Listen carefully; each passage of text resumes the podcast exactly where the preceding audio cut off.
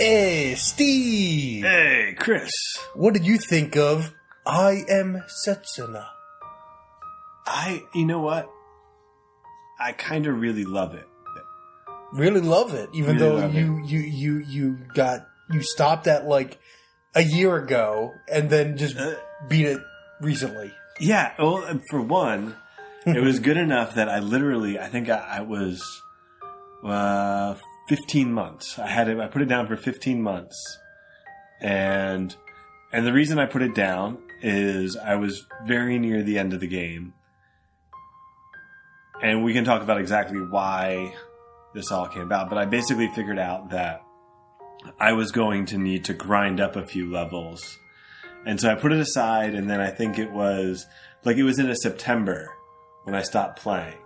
And so I got hit with a wave of games. Yeah, probably a new Destiny expansion or it would have been the last Destiny expansion and then... Right.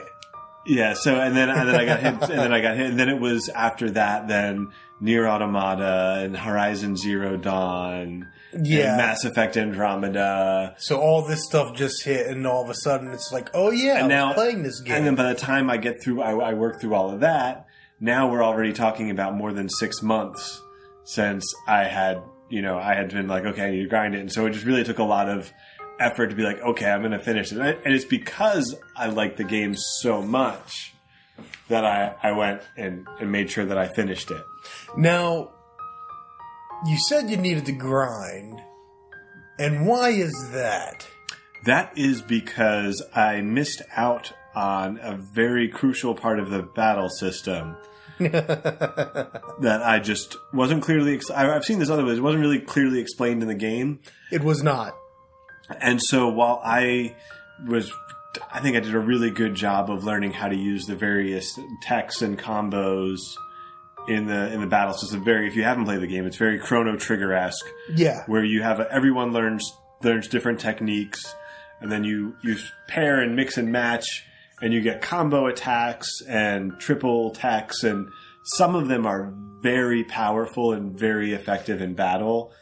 But the funny thing is they can be even more powerful if you learn how to use momentum. Yes, momentum. This is something very poorly... Like, it's in the tutorial section of the game, in, like, that first little forest area where you got to save the girl from the bear thing. But they give you, like, a text screen that's, like, when the screen flashes, hit the Y button or something like that. And there is a very brief moment in which there's some sort of a lightning flash, and there's even a sound audio cue, but it's very, like, low-key. And in any other game, like, if you've ever played, like, a Super Mario RPG, and they're running through the tutorial, they actually stop the battle and say, now is when you want to hit the button. Right, and they force you to do it to continue the game. And I Am Setsuna never does it. So there's actually a number of people that I've seen feedback from where they don't understand how momentum works, or they don't even know about momentum. Yeah. They're having a rough time with it. Even, like, I sent you a YouTube link to a guy that explains it, and he said the first time he did the first boss, he barely survived. And this means that there's a whole bunch of people playing this game that are missing out on what is essentially the core battle mechanic, and also impacts things such as additional materials you pick up in order to sell and obtain Spritnite, which Spritnite is kind of like Chrono Trigger, there's text, but it's more like materia from Final Fantasy VII. And that also probably limited me from learning certain texts because I never got momentum kills, so I never picked up specific items, and so I was never able to sell those items. And so the magic kill to learn... For some characters, it's also easier to get certain elemental kills using some of your techs. Right. Not always. Like, a lot of times their weapons will just be imbued with it, I think. But typically that's what I found was it's like, oh, I want to get this kind of a kill... So I'm going to use, like, fire kills. It's like, okay, so I'm going to use fire and hit the momentum with Cur, and it makes it easier. Yeah. And you also get, like, stacks. You get stacks of them. So you get, like, overkill. You get momentum kill. You get fire kill. Right. Where with some of the techs I was using towards the end of the game, I would get a lot of those things. I'd get a elemental kill, a status kill, an overkill, all at the same time, but I never would get the momentum kill. And I think that's something that's a little bit old school about this game, is there's not a lot of hand-holding, right? Yes, but it could have used at least a little more. It could have used because it gives you like one text screen of information in order to figure a lot of stuff out. And one of those things that I didn't even realize is because all it tells you is if you get certain kinds of kills, you get more materials. But it doesn't necessarily explain that if you want to get certain it doesn't really need to, but something that I discovered late in the game is, okay, I want to get something like, say, the water shield Spritnite. Why? Because there's an optional boss that uses a very powerful water attack at the very beginning, can totally wipe your party out. So I'm going in and, I need more of this material, or how do I get more of this material? You go through this really long list in your Snow Chronicles in the menu, and you might get to know what kind of species or class of creature you need to kill, but you don't necessarily know where to go to find it. So it turns into this major grind fest where if you want to get just the right Spritnite to get yourself battle ready. Yeah. Or in my case, I really wish I was able to get Haste 2, because having Eterna cast Haste is very useful, but it only seems to hit one person at a time. No matter how close together my units were, it never ever activated on more than one person. And I think it describes itself as activating on all allies nearby. Right, and that's some of the attacks get a little bit. You get a little nervous about using certain moves in battle. So the activates on all users. So this is another little quirk of the game, is much like Chrono Trigger, your characters get positioned around the battlefield, but you don't have any control of where they're positioned. Yep. So you might have, for example, one of the healing spells is heals everyone near the target character. So you might be in a great position where you can use this healing spell and heal everybody, and then you do an attack, and now that just moved one character slightly out of position because of the attack you did. Yep. And now the healing spell doesn't work anymore. Yeah, or at least not as effectively. Well, right. It doesn't work on all three. Now it only works on 2 out of 3 characters. Yeah. That's something to keep in mind. I actually kind of like that kind of decision making. I think it was kind of cool. Sometimes it was tough in a boss fight where you have to weigh, do I do this powerful attack that I know is going to move my character out of position, or do I focus on healing, or... And it especially makes you think about, one of the reasons I always kept Cyclone on Ender is because it knocked enemies back. Right. And so I do combinations, especially for, the explosive puffy guys that always self-destructed no matter what. I would use Cyclone, and then, if possible, I would have Eterna use Demi on one of them, which would pull all the other ones in close to make sure they were as far away from my guys as possible. Unfortunately, to use Demi, Eterna does need to jump forward close to one of them, so it's a little mix, but yeah, it adds an additional dimension to the combat. Yeah, so the combat was actually, again, even missing the whole momentum thing, I think the combat was reasonably deep for, basically selecting attack, tech, item for each character. There was a lot of depth. Some of the combos were really cool. My personal favorite is Frostwall. Did you use Frostwall at all? I did not. So Frostwall is a combo I believe Julianne and Ender get, and it absorbs all physical attacks up to a certain point. So I think it takes a certain amount of damage. It doesn't last very long. But there are a couple boss fights that, without knowing what momentum was or other things, basically being able to deflect, to not take any physical damage, and then be able to heal up and other things was a lifesaver. That sounds like I could have used it, actually. Because some of those fights do get rather challenging. I'd say the only thing about Momentum that it really did is, especially towards the end of the game, you could get yourself into a lot of patterns so that combat was a lot easier. Like, by the end of the game, I had Ender using Cyclone, Niter using, I think it's like Aerial Strike, it's Wind Slash, which hits everyone in a straight line with a bit of generosity as to what straight line constitutes. And if anyone else left remaining, I could have Aeterna use like some kind of a drop attack. And it's like one round before anyone else struck, I was able to kill everything. Right. Yeah. That's the what mine was. I would just use the combo blow beat. Oh, that was a good one. Yeah. Yeah, because that would just most enemy groups. It would just nuke them.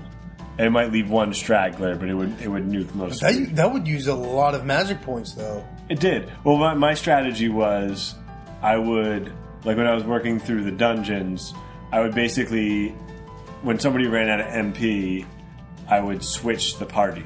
So like I had a... Because every time someone levels up, they do restore MP. Right. Whether they're in your active combat party. Right, exactly. So you could work through, you could deplete your MP just nuking every single group, and then switch, and then use something like Luminare every time with Setsuna until she runs out of MP. In meantime, your other party is leveled up in the background, you switch back, and that's kind of how I grinded through the dungeon. I don't know if that's how it's pronounced, but that's because when I was a kid I always read it as Luminaire, which is probably completely inaccurate too. Maybe. There's probably no correct way to say it. It's just this really weird word. Luminare, Luminate. I'm trying to think of how they would... I guess Luminaire kind of makes more sense. I have no idea how they'd even say it in Japanese. Like, I could see both versions. I could see how they'd have a variant for both. But so the combat, we know we talked about last time on the show, we talked about sort of, remakes and other things, and where I think the combat sort of started out as just a re-implementation of the Chrono Trigger combat system. Between Momentum, the way they expanded the ability system with Spritnite and other things, it really was a lot of depth to it. But what seems to be one of the more controversial aspects of this game is the narrative.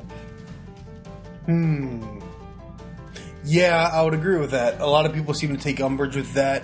Well, I do think even mechanics-wise, because I think a lot of people are expecting something more, because it's Chrono... I don't know, because this is kind of being built as the next Chrono Trigger, and Chrono Trigger is a game that a lot of people take near and dear to their hearts. And one of the reasons that I do think... Like, personally, I do think at this stage, Chrono Trigger is probably the best game Squaresoft made on the Super Nintendo. The narrative isn't as strong as you get in a lot of respects to Final Fantasy VI, but in other ways it kind of is. Really, it stands on very strong characters and a very strong concept. Like, you're not fighting the big evil empire. You're fighting fate, is what it comes down to. And that makes Chrono Trigger this sort of really memorable, and it was a 40-hour game with a big narrative spanning across all kinds of set pieces. So it's this big game that has a lot to stand up to, and while I think I Am Setsuna does a pretty good job of taking inspiration from the combat, but reinterpreting it as its own thing. Like, you got text, you have a lot of the same concepts, but where Chrono Trigger leaned heavily on the different elements of magic, I Am Setsuna really emphasized the momentum and what happens with that kind of a deal, and all the other things about it. And I think how a lot of people will respond is because I Am Setsuna is going to feel different in its combat and mechanics and everything, there was disappointment there. But I do agree with you. Yes, a lot of people have been very, very negative on the narrative. And, I mean, what do you take from it? Like, what do you, I feel like I have a hard time with it because I think it's one of those.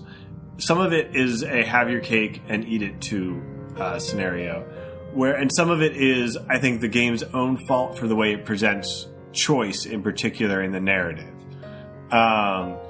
So the story, I think the story and the story concept itself is good, right? It's a little bit Final Fantasy X. Yeah, you got a lot of comparisons there. You know, except for, you know, in Final Fantasy X, spoiler alert, you don't know going in. Everyone else knows except for you that the summoner has to die.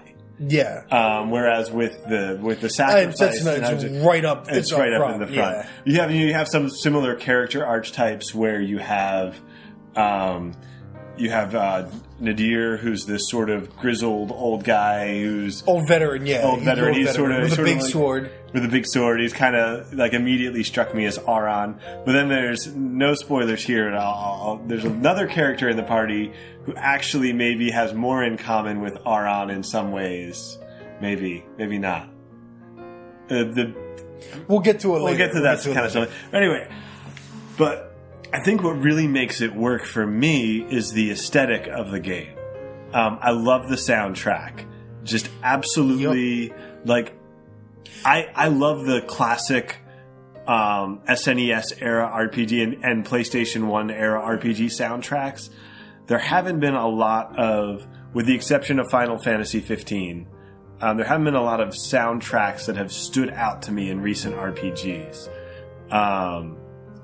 And I think this one really, there are some great soundtrack moments and some stuff you'll be humming for days, and then the whole. The thing that I'll add to it is I think because I Am Setsuna is a game that was clearly made on a budget, right? And you're right to say aesthetic, because for me, I do love the Eternal Winter look to it. And I think the piano soundtrack is completely perfect for that. And you clearly they're able to save a lot of money recording on nothing but a piano. Right. But at the same time, the limitations of the old Nintendo and Super Nintendo and Genesis era is part of what made those soundtracks really stand out. And I think that's true here as well. At first, I thought it was a little... I guess it could say monotonous, because you have nothing but piano everywhere you go. Nothing but snow everywhere you go. But they know how to leverage it, because, like, I feel like there is Kerr's theme. Mm. I guess that's how you pronounce his name, is Kerr? I called him Kier. I said everybody's name wrong, though, so that's probably. Okay. But his theme always seemed a bit more upbeat. Like, there's always something, like it's definitely higher notes. It's definitely got this nice little... Because he's a kid. Right. He's a very mature kid, but he's a kid. Julianne's got a very honorable sort of one. Regal. Like, it feels... Sounding, yeah, it's just piano, but it has a very regal... Like, the queen has just walked into the room. And just the different locations... And there's definitely two different overworld themes. Yes. The latter is much more somber, and I always found myself enjoying the first one because it kind of sounds like a march in winter. So that you can describe the soundtrack in such ways, even though it's all piano. Like it's memorable. You're right.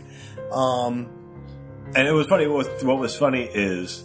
I haven't played this game in close to a year and a half, and I turn it on, and a lot of times my wife is sitting, she's doing something else or doing something while I'm playing a game, and she's like, this music sounds so familiar. I'm like hey, go back a little over here. Like, so I don't know, even somebody who's just kind of been adjacent to the game a few times. There's something. It's that iconic, versus like the overblown orchestral. We want to be Hollywood soundtracks of today that there's so much of. Yeah, that's where I think a lot of these games lose me. Is right there. You go back, like you said, the limitations of the chiptunes It's sort of, it made you have to make something stand out. You have these melodies and other things. It's also a difference in mixing. And I did observe this in one of my blog posts when discussing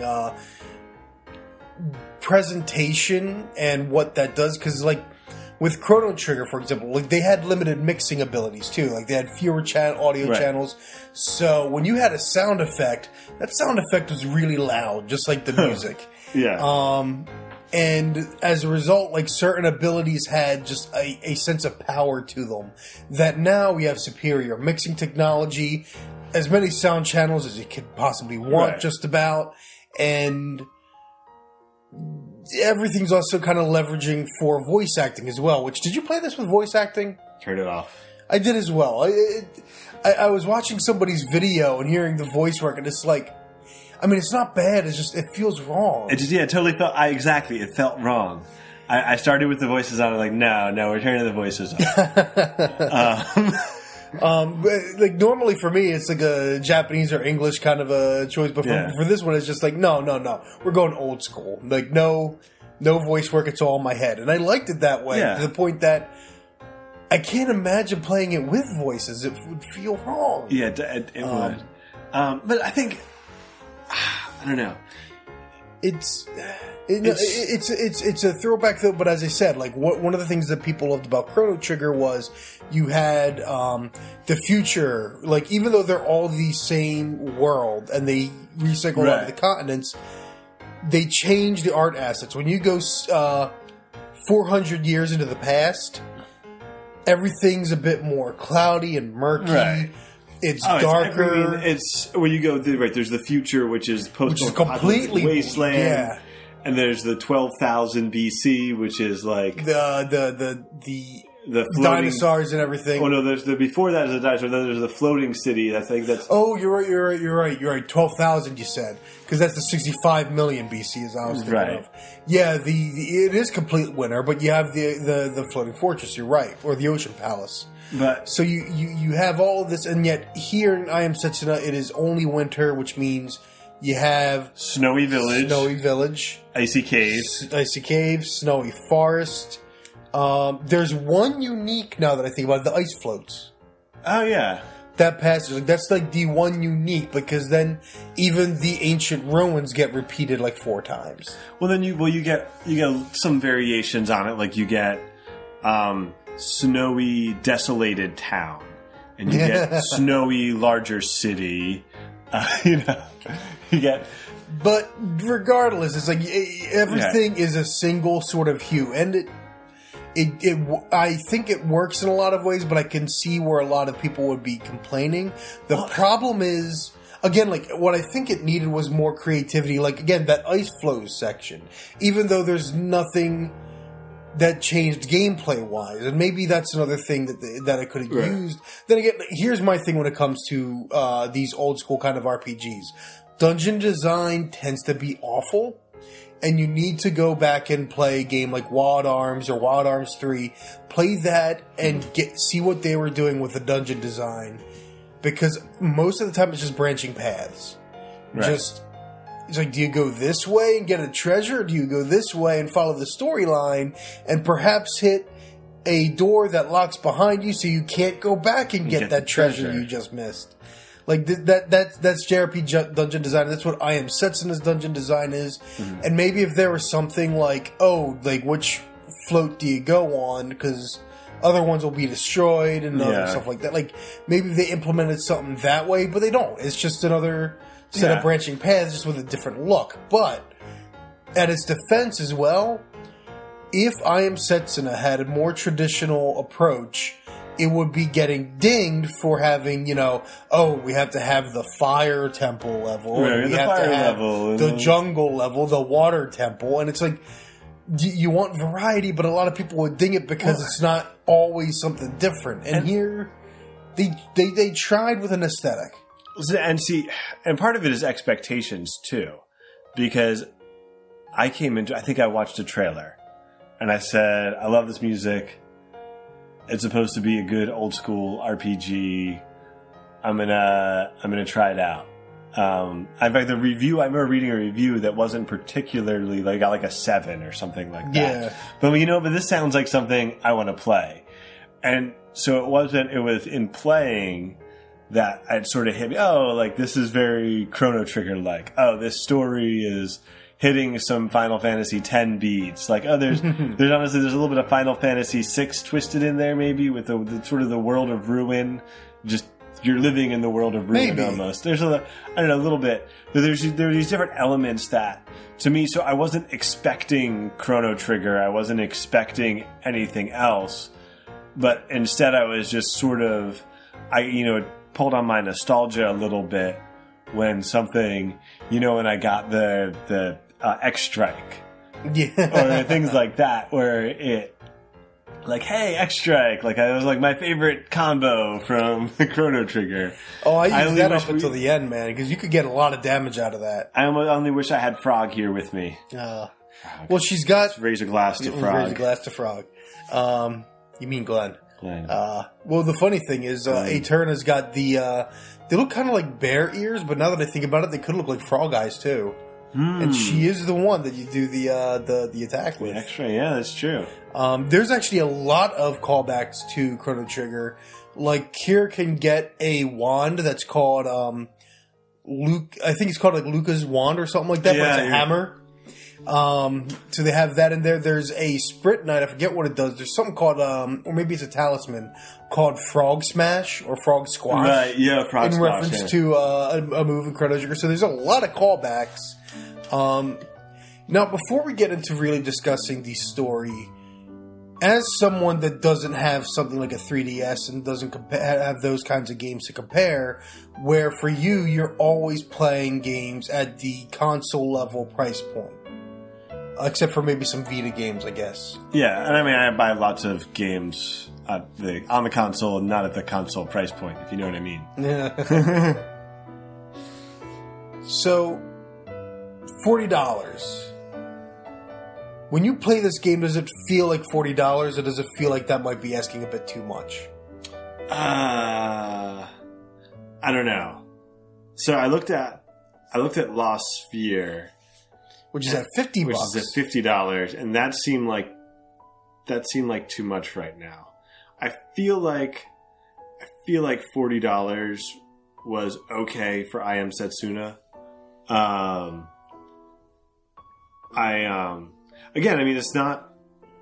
It's not a short game. It's not a long game. It's 20 hours, and honestly, we need more games at about, like, especially role-playing games, we need more at about that length, where it's not going to try and consume your life for 8,000 years. And that's kind of where I'm at, too, where I want to be able to play a lot of games, but I also, I love this sort of thing, and I specifically love this sort of thing, but again, when it doesn't make me spend 50 hours on it to finish the game. So I thought $40 was all right. I'm waiting on Lost Sphear at this point. I think it also $40 was an all right price because it was something I needed at that point. You know what I mean? Sometimes you're looking for a specific thing. Right. And $40 seems like an okay price to pay for that thing. Whereas right now, having just gotten back to my I Am Setsuna and finished it, then looking at Lost Sphear and saying, do I want to spend $50 on this? Right? No, I just got my fix. Like, come back later, pusher. And maybe. Now, see, here's where I always get hung up on it because... In some way, because the part of the problem with this is trying to determine what a game is worth from a consumer perspective.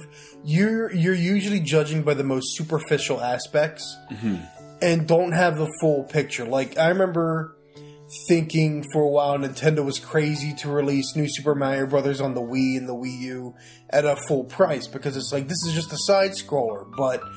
It doesn't go into all of the work that goes into testing these games, all the stuff left on the cutting room floor, and even how much effort it takes to make the enemies dance in time to the music.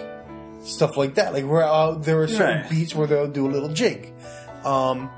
like, there's a certain level of polish that you don't notice or you don't take into account because it's like, oh, this is just a side scroller. Clearly, doesn't require that much work, and in a lot of ways, it does. And I Am Setsuna is kind of the same way. You walk in, you walk into a house, and there's all kinds of little details you can see and catch. Right. I mean, it is a gorgeous game. They clearly did save money on assets, and they saved money on music without having to pay for a whole orchestra or a whole lot of stuff. They could just get by with a piano. The time necessary to sample yes. everything and balance it. It's just right. And yet, at the same price on the Nintendo 3DS, you can get Bravely Default or Bravely Second. And these are games that have a lot more put into their presentation. I feel like the mechanics are much more experimental and require a lot more balancing. They have greater stories. There's more to the assets. There's effectively more to everything. But it's a handheld game. It is a handheld game, yes. I'm sorry. But that's the thing, because 3DS games, you don't really get them above $40. $40 right. is the price. And that's, I guess, what the market... And you could look at it as what the market has determined is the right price. Well, and you're also... I mean, so... When I now, part of me, maybe it is superficial, but I'm thinking about, so what is expensive from a game development? Like, what are the things that require large teams of people versus small teams, or that require just specifically expensive things? So I think of, when I'm thinking of something that is a full price game, not that like I'm entitled to this, but I'm expecting things like voice acting. Right, that which I Am Setsuna has, and so does Bravely Default. Well, it's not fully voiced. Oh, like even villagers, or just even as if I'm correct, the voices in I Am Setsuna, like in conversations, it starts, but it doesn't do the full conversation. Maybe I'm wrong. I never got to hear it with voices, so I can't say that for certain. I'm relatively sure, but anyway, so I'm thinking fully voiced. Another big difference between a console release and a handheld release is just the resolution. That all of the assets, models, textures have to look good on a higher resolution. That is a good point. 1080p on a 50-inch screen. The Bravely games are fully voiced, at least for cutscenes. Like when you're talking to NPCs, they're not all voiced, but the second you get into a cutscene, and they even have additional scenes with a lot of dialogue as well. So those are fully voiced in both English and Japanese. So to that end, I can see what you mean by what you expect between handheld versus right. So I guess, so when I'm looking at Iceland, like I Am Setsuna, so I'm looking at something. I'd say, okay, well, it's a full console release, but it's also playing it. You can feel the grip on the money purse in the game, where rightly saying there's a lot of reused assets. There's a lot of even the environments. The towns are all just rearranged versions of the same town. It's not like Final Fantasy VII. Or just to pull an example out of my house, where every town... Pull an example out of my house. Something else. Town. Yeah, every town has its own personality. Calm looks different than, Juneau, or any like all these towns have their own. Whereas I Am Setsuna is just rearranged snowy houses. Yes. With the same basic thing. So. You start saying, okay, well, is this... If I'm going to pay $60 for a game with, FMV cutscenes and... FMV cutscenes, oh my gosh. I'm dating myself here now. And full voice work and, that clearly has this extra level of production with all of these unique set pieces and everything else in the game, then am I paying... Like, those are the things I see costing money. A good story doesn't cost a lot of money. a smart combat system doesn't cost a lot of money. Even good level design doesn't really cost a lot of money. It just takes, intelligence. Well, yes and no. Depends on what you're working with. Right. I think we might be getting a little bit too off the topic, but I do see what you're saying. Like, I see, because even on my I even now wonder if this game were released on the 3DS. Would I have cared if I paid $40 for it? Would I be asking this question? Or is it only because it released on console that I'm now asking this question?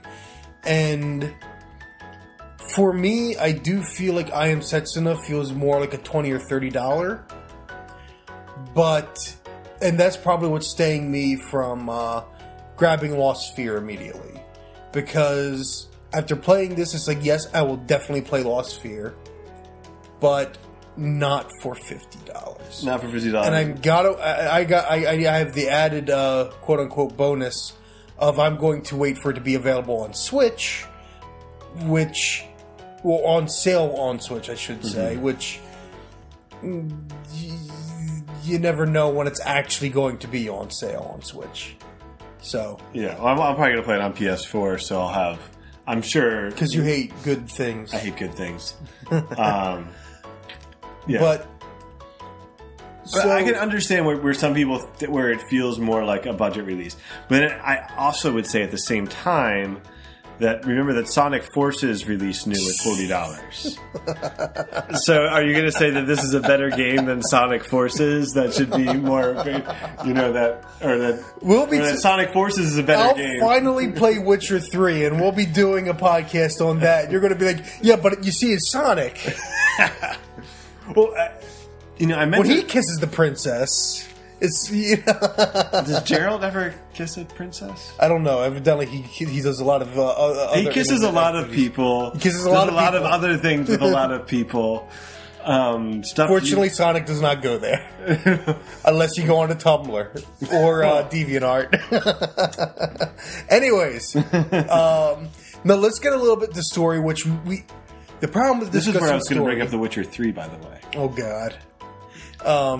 Actually, right before we discuss story, there is one... I don't think the dungeons were ever really a problem throughout the game until near the end, where they started to get very meandering. Like, the last couple of dungeons... like the one where Julian's got to answer the questions, that one takes a while. And the last dungeon in particular... is a bit of a slog to get through. It's also, part of it is because it's like there's three different zones to the dungeon, if I remember recalling correctly. Like the first part, like you need to cross... There's a very brief first part. Right, you need to cross overworld, then you're in the sort of frozen town, then you're in... No, you're just in the frozen town. Okay. If we're talking the final dungeon, the town. Right. You land in the overworld. We probably shouldn't talk that much about the final dungeon, actually. But yeah, three segments. Right. So there's three segments. The one is short. The second one is fairly long, and the third one is the least interesting to look at. Yeah, and I mean, what it comes down to is the third one has puzzles in it too. Like loose puzzles where... quote unquote puzzles. Where, flip the switches this way to get a thing, flip the switches this way to get through, and then, And I think by that point, it's very obvious that the way the dungeons are designed is narrow path that might lead to a treasure, big space to fight an enemy. And there's also the enemies, some of the enemies in there... Again, unless you were just nuking them, unless you were sneak attacking or whatever and nuking them. You get the sneak and then you get the momentum. Yeah. Right, that it was... Some of those battles could be pretty tough. And especially the last stretch. You're fighting the T-Rexes. Yeah, the last stretch has the three... I avoided those. Because those T-Rexes have you killed me, here's my kill everybody. Oh yeah, now I'm going to do right, yeah. And it's like, you want me to fight three of those in a single fight. Like, no. Nope. No, I'm done. Just go. So, I do think that is a negative, but I think that's also to the point that the game Like I said, I enjoyed the game. Some people, I've heard people say, I hated the music. I hated the fact that everything was snowy. I loved the music.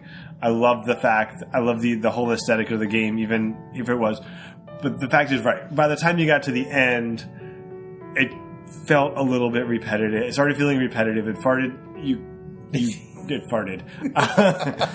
got to the point where it turned into a slog where now you were doing your duty to finish this dungeon, and I think when you got to the last boss zone, it sort of it picked up again for me. Like, okay, like this is. Cool. Oh yeah, I was fine once I got to the final boss. It's just okay, you're on your last stretch.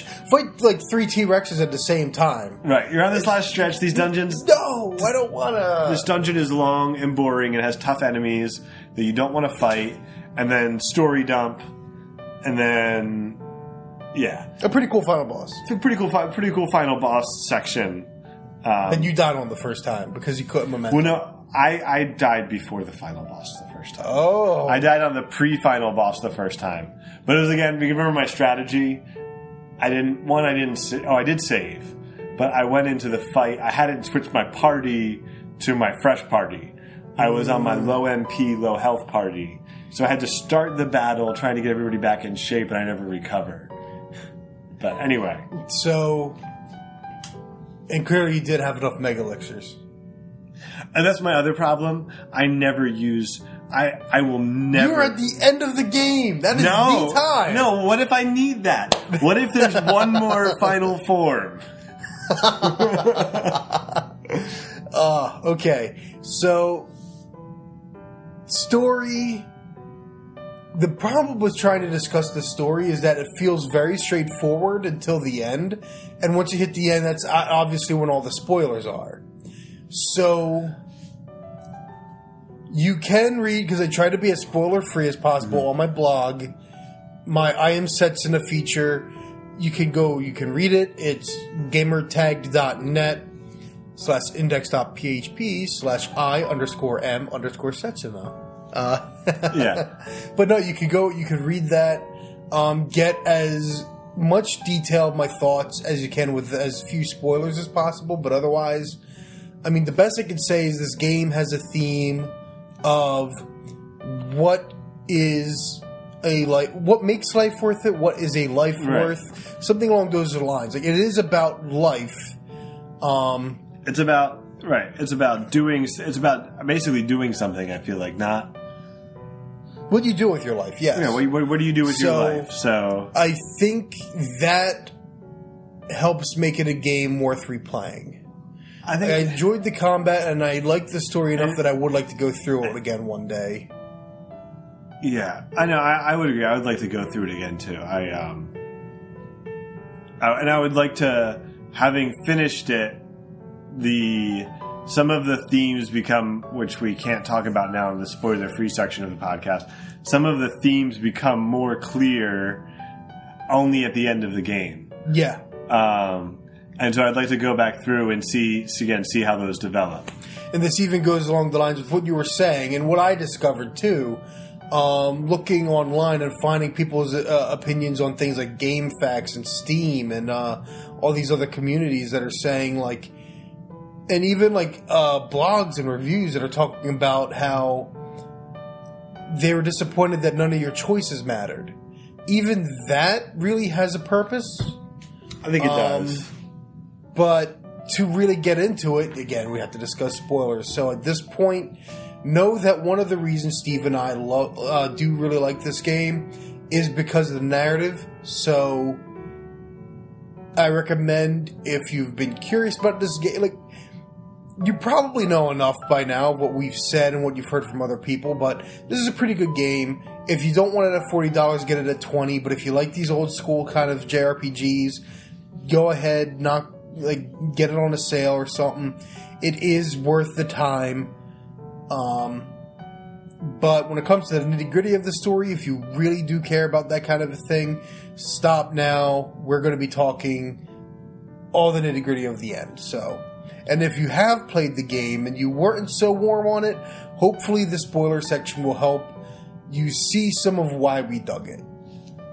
So, Starting now, we are in spoiler mode territory. Swing your sword or don't swing your sword.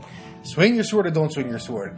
The two choices that I think, even if they don't quote-unquote matter in a traditional sense, matter in that when you sit there, you think about it. And especially at the end that it calls back. Because that's the very first choice you really have, is you walk up to Setsuna, it's swing your sword or don't swing it. And I think I decided to stay my blade, but evidently if you choose to swing the sword... Ender just chooses to stay his blade anyway.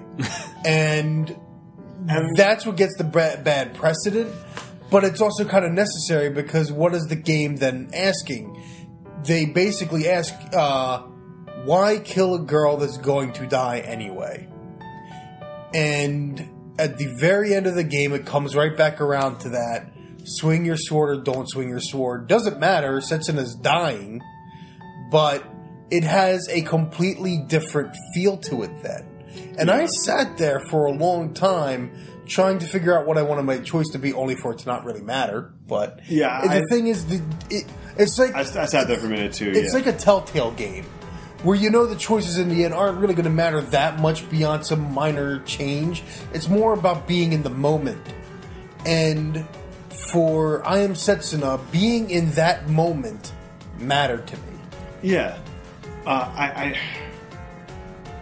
It's funny. One of the things I was thinking about is just, and this goes for all the choices in the game, I think even if the game doesn't let you make the wrong choices, the fact that they're there sort of gives the right choices a little bit more weight, right? Yeah, I can see that. Like, that if at the end of the game, it feels like you're remembering your lines, or you're following the script if you choose the right quote unquote answers. Right, but at the same rate, so that it's sort of the illusion. I mean, but don't worry, like you said, I mean, games are all about this, right? It's the illusion of agency, right? Yes. Like, I mean, the real agency is in your Spritnite customization and other stuff, and the fluxes, which you didn't even get any of those yourself. I mean, that kind of customization, that's where the real agency is for the player. But no, it is this illusion that you're in some level of control and you're somewhat involved. That Endir is at least somewhat your character. Right. And even if he's always being the guy and everyone else is like, no, don't do that. We're not going to do that. Are you crazy? The whole time, you still kind of had some choice, but I just think the idea that, okay, like, the fact that from the start, you know, swing your blade or don't swing your blade, the fact that when you choose don't swing your blade, especially if you don't really know for sure what hitting, if swing your blade is just going to end the game right there, or something like that, or if they, you know, that, right, it, at least for some players... there's an illusion there that I could have gone the other way. I could have swung the blade and ended the story right there. And maybe it is only an illusion, but I think in some ways it's no less effective than, again, the whole illusion that anything in most games you could change. Now, where I would argue is where do these choices end up holding up to scrutiny? When you consider the time lady, the first sacrifice, effectively, when you consider her statement, time judge, that's right. I think she does give you her actual name, but I can't remember it. But the time judge, it was like a difficult to pronounce. She, all right. So the time judge says outright, like, you guys have done this all before. Like, you've followed every one of these steps. You come this way.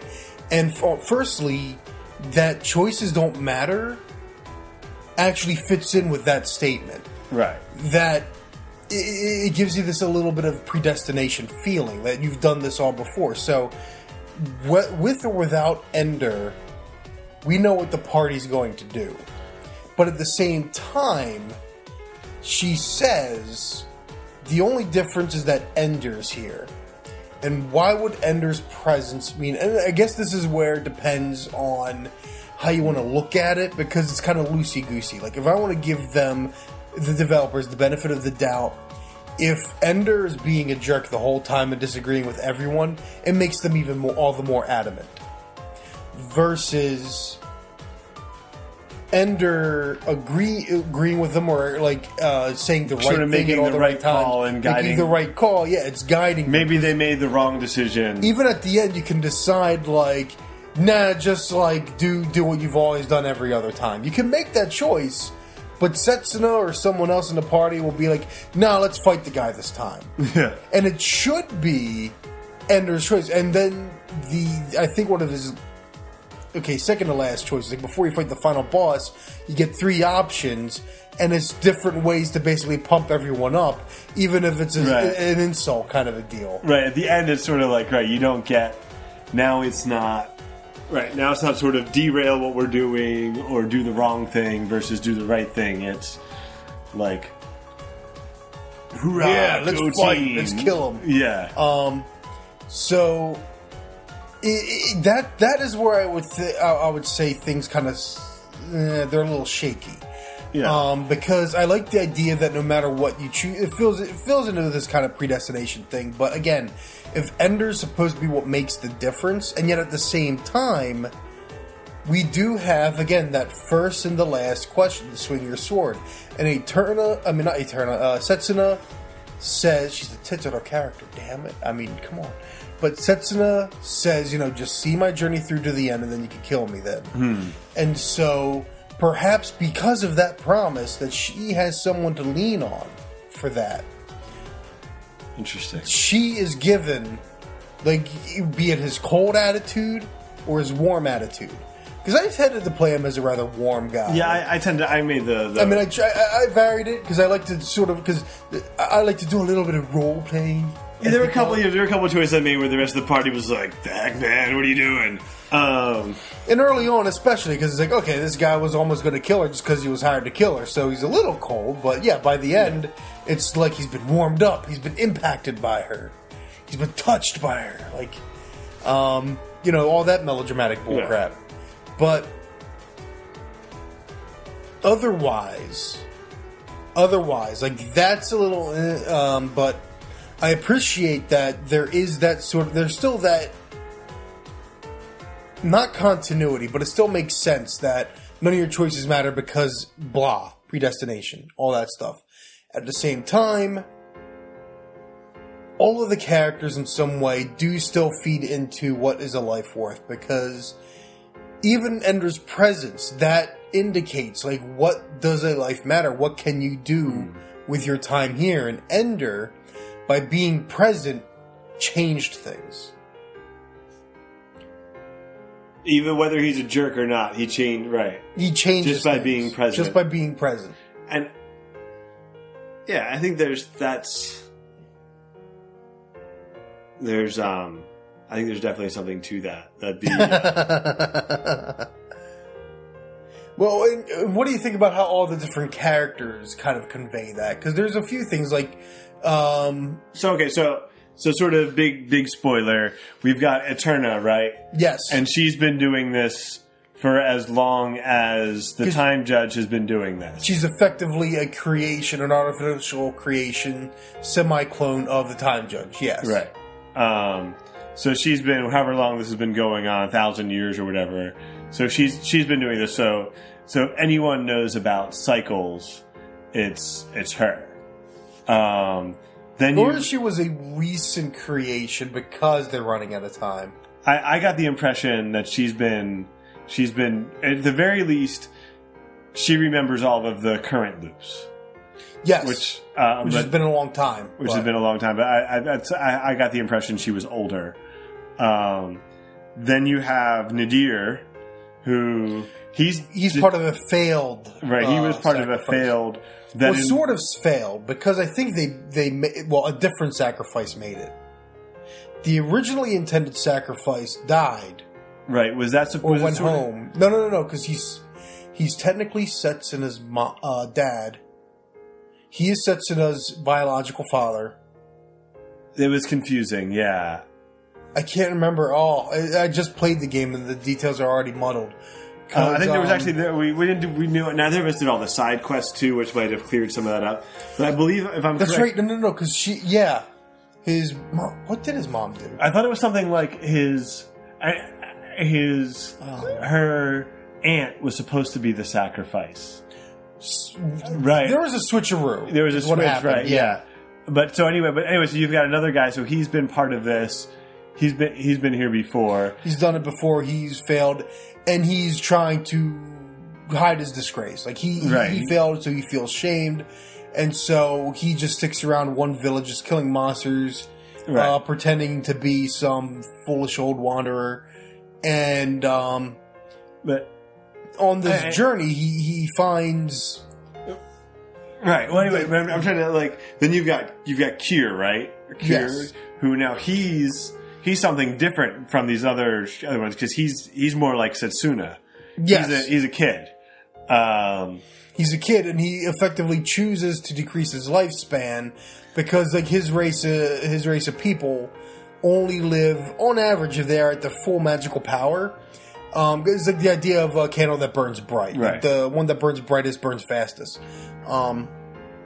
So if they're at full magical power, they basically die in their 30s or so.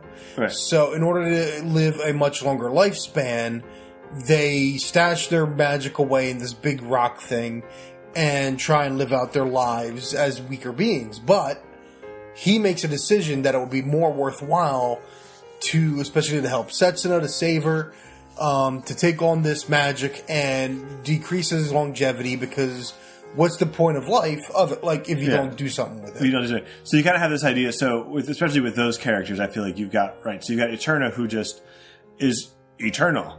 Hey, look, it's right there in the name. It's right there. So she's just what does her life matter? Because her life is endless, an endless cycle of sacrifice, of everyone else sacrificing. You've got Nadir trying to break his cycle as well. He's trying to break the cycle of the failure. And also because I didn't even think about that, the idea of breaking cycles, because even Kier's doing that with his family. Right.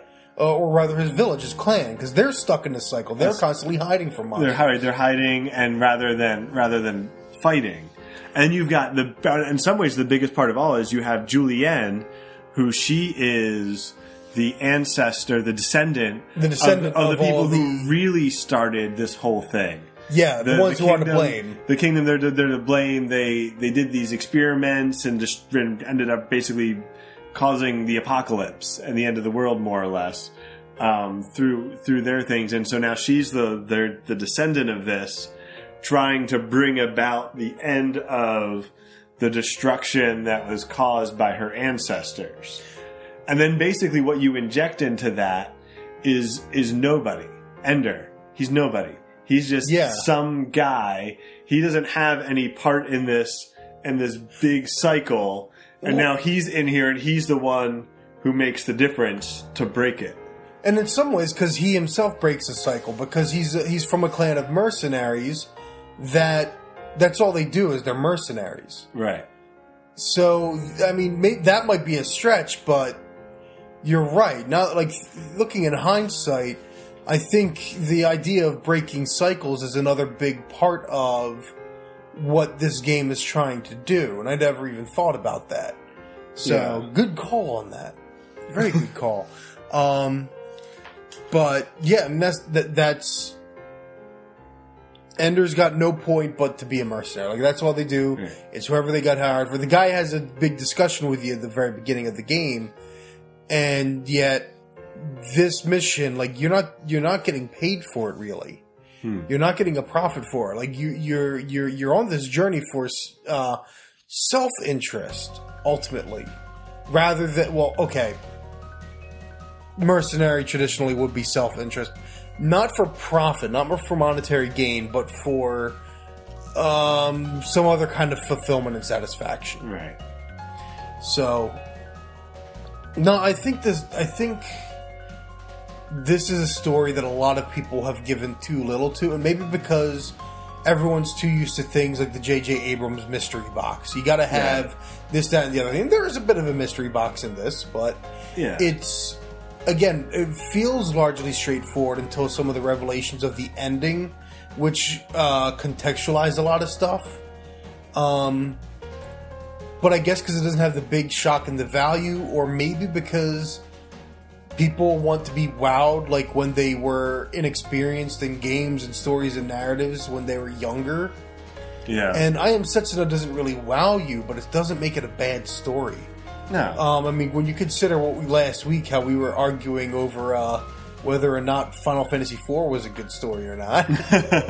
And I would definitely say I Am Setsuna is a better story. And to some degree, the simplicity helps it there. Right? Where that's sort of one of the things that Final Fantasy games have gone by is that you can't really explain the story of a lot of Final Fantasy games. Like, even some of the better ones, like Final Fantasy XII. Give me, like, a 2 or 3 sentence explanation of Final Fantasy XII. Evidently, Star Wars is the one most people go with. But, like, actually explain the plot. Like, okay, well, I haven't beaten it.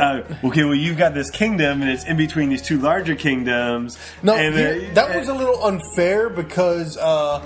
Matsuno, the scenario designer, he likes his political intrigue. That's true. Or even Final Fantasy XIII. That's what I was looking for. Tell me, what's the deal with the Valsi and the Lissi and all that? And Valsi and the Pulslissi and the Cocoon. You got the Pharisees and the Sadducees. Yeah. Or, like, I mean, just basically try and go through and try and... I mean, where I Am Setsuna, I think you have this simplicity...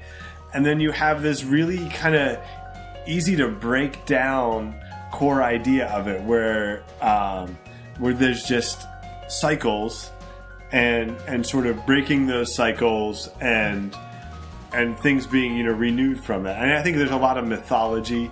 Some of the naming and other things and some of the design pulls from the... It seems a bit more Norseman. Norse, yeah. And again, like, that's a big part of Norse mythology is cycles. Yes. Is that we're going to call that there's eventually this is going to come to its end, and then Ragnarok is going to happen, and then those that are left are going to repopulate and rebuild, and the cycle's going to begin again of growth and death. Oh, and, you know what too? My brother brought up a good point. We recently watched an anime called Madoka Magica. And he said there's a lot of Buddhist themes and ideas. And one of the things he describes is... I can't remember what it's called. It's like a Buddha something, blah, blah, blah. Like, you don't become a Buddha, but... Like, there's people that achieve nirvana. But then there are people that are so selfless... that rather than fully achieving nirvana, they get partway there and then help others achieve it. And when you think about Setsuna's final act, her final sacrifice, she effectively does that with this kid that was made into, like, the biggest monster ever to try and maximize magic potential. Because she effectively takes him into herself and kind of helps him achieve... his peace, yes. And his end. So you can even get because, like you find like Christ figures and other things in Western media and the heroic journey all the time in Western media, but in Japan you might find like we aren't as familiar with Buddhism, but there's a lot of aspects to it in a lot of their media, and that might be something that's going on there too. I actually might be inclined to look more into that religion just so I could get a better read. You can understand, yeah. I mean, that, and I think, and again, I'm not, much more than a Wikipedia page deep in understanding of a lot of Eastern religions, but I think cycles are a big part of that. I mean, you have what Ahura Mazda, right, is the god of basically of cycles, of circles, of maybe. Shrug. Okay. The world is carried upon the back of a turtle. That's one of those old religions. No. But anyway, but no, that's common in anime and video games. Yeah, right. It's on the back of 4 elephants who themselves are balanced on the back of the great world turtle. Dude, there's all kinds. No, sorry, that's there's a bunch. That's Terry Pratchett. That's Terry Pratchett. Discworld. Discworld, yeah. To balance something. Anyway. Okay, yeah, he would take it that way. Yeah, he would take it that way. Yeah. But anyway, no, yeah, I think... And so I think in some ways, going way back around, the story is... Cycling around. Cycling back around, yeah. I think the story is better for some of its simplicity. I mean, even, say, Final Fantasy IV, right? You've got, like, moon people and... You know what I'm talking about? All that. I don't even remember half of it. Yeah, like Fusoya. Right. And so I appreciate the simplicity in the narrative. I appreciate the sort of the themes you can kind of drag out about it. Themes about doing something that matters. About the themes about, helping others and all that, typical kind of stuff. But I appreciate it. I appreciate the way it's presented. And this idea of breaking cycles and all of that. I think it's cool to unpack. I think there was a lot of thought. And again, this is where I was kind of saying before how the things that you kind of expect out of the big budget games, the things that are expensive, the fancy graphics and the pre-rendered cutscenes and the fully everything's fully voiced and branching pathways that are also fully voiced, so that you play a game for 50 hours and you only really there's 20 hours of the game that you didn't hear because you took these branches and all that kind of stuff. But the things that aren't expensive are a good story, thoughtful design, and things like that. And I think I Am Setsuna does have that. It has these, this thoughtful design, and it has these philosophical underpinnings and other things that I think are really well put together. Yeah. I mean, overall, it's funny because as you're saying a lot of these things about big budget games, I think at the end of the day, for me, like, on paper, a lot of people might say a game like Skyrim is a better game, or even like we got Far Cry 5 coming out, and it's like because you got the emergent gameplay, you make your own story, you tell people, and I understand that, but I Am Setsuna is a smaller budget game, and it may not be as great on paper, but the fact of the matter is, at the end of the day, I'm thinking about it. Mm. And I'm thinking about it in ways that none of the Elder Scrolls games would have me think about them. I'm thinking about it in ways a Far Cry game, as much as they try by placing a game in Montana, have me thinking about it. And that is, I think, the mark of... That's what goes back to those old games. So I think I Am Setsuna got a raw deal from a lot of people. I do not think it is the disappointment a lot of people have made. No, I definitely don't think so either. I think it's still, even though took me 2 years to beat it. It's definitely is a standout for me. And I do want to get Lost Sphear. We should get it at the same time. We should get it. Yeah, we'll get it. But I'll have to get it on Switch, and you get it on PS4 because you hate good things. I hate good things. So thanks for sticking around, people. This is probably a longer one than I imagined, but so. You know where to go. Facebook.com/RamblePack64 and OC, YouTube.com/RamblePack64 and OC, and Gamertag.net. All of the usual places. Theprogmind.com for Steve. And we'll chat with you all again later. All right, have a good night.